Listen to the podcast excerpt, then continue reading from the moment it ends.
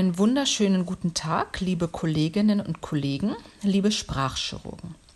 Herzlich willkommen zu Sprachchirurg Deutsch für Ärztinnen und Ärzte.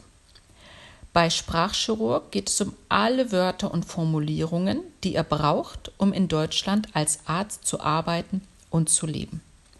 Mein Name ist Sandra und ich bin Ärztin. Los geht's! Heute geht es um den Oberkörper, den Unterkörper, den Rücken und die Arme. Im letzten Podcast haben wir uns bereits mit dem Körper beschäftigt. Wir haben uns den Kopf und den Hals angesehen. Ihr erinnert euch sicherlich. Unter dem Hals beginnt der sogenannte Oberkörper. Der Oberkörper, die Oberkörper. Der Oberkörper die Oberkörper. Wir haben einen Oberkörper und einen Unterkörper. Der Oberkörper geht vom Hals bis zum Bauchnabel. Der Unterkörper beginnt darunter. Zum Oberkörper gehören die Schultern, die Brust und der Oberbauch. Die Schultern sind da, wo die Arme beginnen. Wir haben eine Schulter rechts und eine Schulter links. Die Schulter, die Schultern, die Schulter, die Schultern. Viele Männer haben breite Schultern. Sie trainieren und üben sehr viel, damit die Schultern breit aussehen. Bei Menschen sind entweder die Schultern oder das Becken die breiteste Stelle im Körper. Unten an der Schulter befindet sich die Achsel. Sie wird auch die Achselhöhle genannt.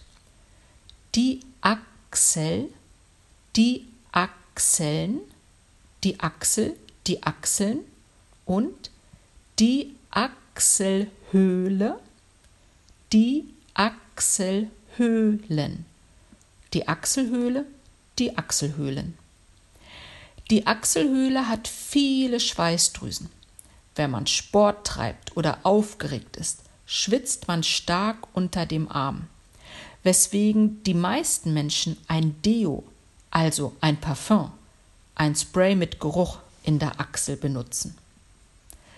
Unter dem Hals und den Schultern befindet sich der Brustkorb. Der Brustkorb. Der Brustkorb. Im Brustkorb sitzen die Lunge und das Herz. Bei sehr schlanken Menschen kann man am Brustkorb einige Rippen, also Knochen sehen. Auf dem Brustkorb sieht man die Brust. Die Brust, die Brüste. Die Brust, die Brüste. Männer und Frauen haben eine Brust. Frauen haben größere Brüste als Männer. Bei Männern sagt man die Brust im Singular und meint damit beide Brüste des Mannes oder sogar den Brustkorb. Man sagt bei Männern nicht die Brüste. Bei Frauen sagt man die Brust, wenn man nur eine Brust meint, und die Brüste, wenn man beide Brüste meint. An den Brustkorb schließt sich der Bauch an. Der Bauch, die Bäuche. Der Bauch, die Bäuche. Im Bauch befindet sich zum Beispiel der Magen und der Darm. Leider haben immer mehr Menschen einen dicken Bauch und nur wenige Menschen einen dünnen Bauch. Die Muskeln, die den Bauch halten, sind bei Männern ein großes Ziel beim Training. Vielleicht kennt ihr den Begriff Sixpack, wenn man von stark trainierten Bauchmuskeln spricht. Die dünnste Stelle am Bauch ist die Taille. Die Taille. Die Taille. Einen Gürtel trägt man meistens auf der Taille und viele Frauen sind stolz auf ihre schlanke Taille. In der Mitte des Bauchs ist der Bauchnabel zu sehen. Der Bauchnabel. Der Bauchnabel. Der Bauchnabel ist das Loch im Bauch. Als Baby war dort die Nabelschnur, also der Schlauch, der uns mit unserer Mutter verbunden hat. Seit einigen Jahren kann man seinen Bauchnabel mit einem Piercing, also mit Schmuck, noch schöner machen. Der Bauchnabel teilt den Bauch in den Oberbauch, also über dem Bauchnabel, und den Unterbauch, also unter dem Bauchnabel. Die Begriffe der Oberbauch und der Unterbauch werden eher in der Umgangssprache verwendet. Eure Patienten sagen das. In eurem Anatomiebuch werdet ihr es eher nicht finden. Zwischen dem Unterbauch und den Beinen ist das Genitale. Das Genitale. Das Genitale. Natürlich gibt es gerade für diese Region sehr viele Begriffe. Einige davon gehören zur Jugendsprache, andere sind eher derb und beleidigend. Das Wort Genitale ist neutral. Ihr könnt es in euren Arztbriefen verwenden. Machen wir weiter mit dem Rücken. Der Rücken. Die Rücken. Der Rücken, die Rücken. Wenn ihr euch einen Menschen von hinten anguckt, dann seht ihr da, wo vorne der Bauch ist, den Rücken. Unten am Rücken ist das Gesäß, also der Teil vom Körper, auf dem man sitzt. Das Gesäß das Gesäß. Umgangssprachlich wird dieser Teil des Körpers auch oft Hintern genannt. Der Hintern, die Hintern. Der Hintern, die Hintern. Und Kinder sagen meistens Po oder Popo. Der Po, der Popo. Den Rücken entlang zieht sich die Wirbelsäule die Wirbelsäule, die Wirbelsäulen, die Wirbelsäule, die Wirbelsäulen. Die Wirbelsäule, das sind die Knochen, die an eurem Kopf beginnen und erst kurz vor eurem Gesäß enden. Durch die Wirbelsäule können Menschen aufrecht stehen und gehen. In der Wirbelsäule laufen die Nerven zum Gehirn hin und vom Gehirn weg. Die Rückseite des Halses nennt man den Nacken. Der Nacken, die Nacken. Der Nacken, die Nacken. Also, wenn wir uns den Hals von hinten angucken, sehen wir den Nacken. Viele Menschen berichten über Nackenschmerzen. Bei Massagen zur Entspannung wird meist der Nacken und der Rücken massiert. Und wenn wir uns den Kopf von hinten angucken, dann sehen wir den Hinterkopf. Der Hinterkopf. Der Hinterkopf. Meistens ist er von Haaren bedeckt. So, jetzt fehlen uns noch die Arme und die Beine. Fangen wir mit den Armen an. Wir haben einen linken Arm, und einen rechten Arm. Der Arm, die Arme. Der Arm, die Arme. Die Arme beginnen an der Schulter. Dann kommt der Oberarm. Der Oberarm, die Oberarme. Der Oberarm, die Oberarme. Der Oberarm ist der Teil des Arms zwischen der Schulter und dem Ellenbogen. Am Oberarm sitzen viele starke Muskeln, die dafür sorgen, dass wir schwere Gegenstände hochheben können. Oft trainieren Männer ihre Oberarme. Dann kann man sehr große Muskeln am Oberarm erkennen. Der Oberarm ist auch beliebt, um sich dort ein Tattoo stechen zu lassen.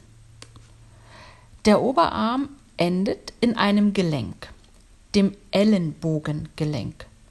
Das Ellenbogengelenk. Das Ellenbogengelenk. Wenn ich mit meinem Arm an meine Nase fasse, dann beuge ich den Arm im Ellenbogengelenk. Das bedeutet, dass im Arm ein Knick entsteht. nämlich genau zwischen Oberarm und Unterarm am Gelenk. Der Ellenbogen ist der Teil, der spitz ist, sehr hart und nach außen guckt. Wenn ich mich an ihm stoße, tut es oft sehr weh. Wenn ich damit schlage, kann ich andere Menschen sehr verletzen. Die andere Seite des Ellenbogengelenks ist die Seite, die ich nicht sehen kann, wenn ich den Arm beuge. Man nennt diesen Teil die Ellenbeuge. Die Ellenbeuge. Die Ellenbeuge. Die Ellenbeuge verschwindet beim Beugen in der Hautfalte. Die Ellenbeuge ist ein beliebter Ort, um Blut abzunehmen. Unter der Ellenbeuge beginnt der Unterarm. Der Unterarm. Der Unterarm. Es gibt also einen Oberarm und einen Unterarm. An den Unterarm schließt sich das Handgelenk an. Das Handgelenk.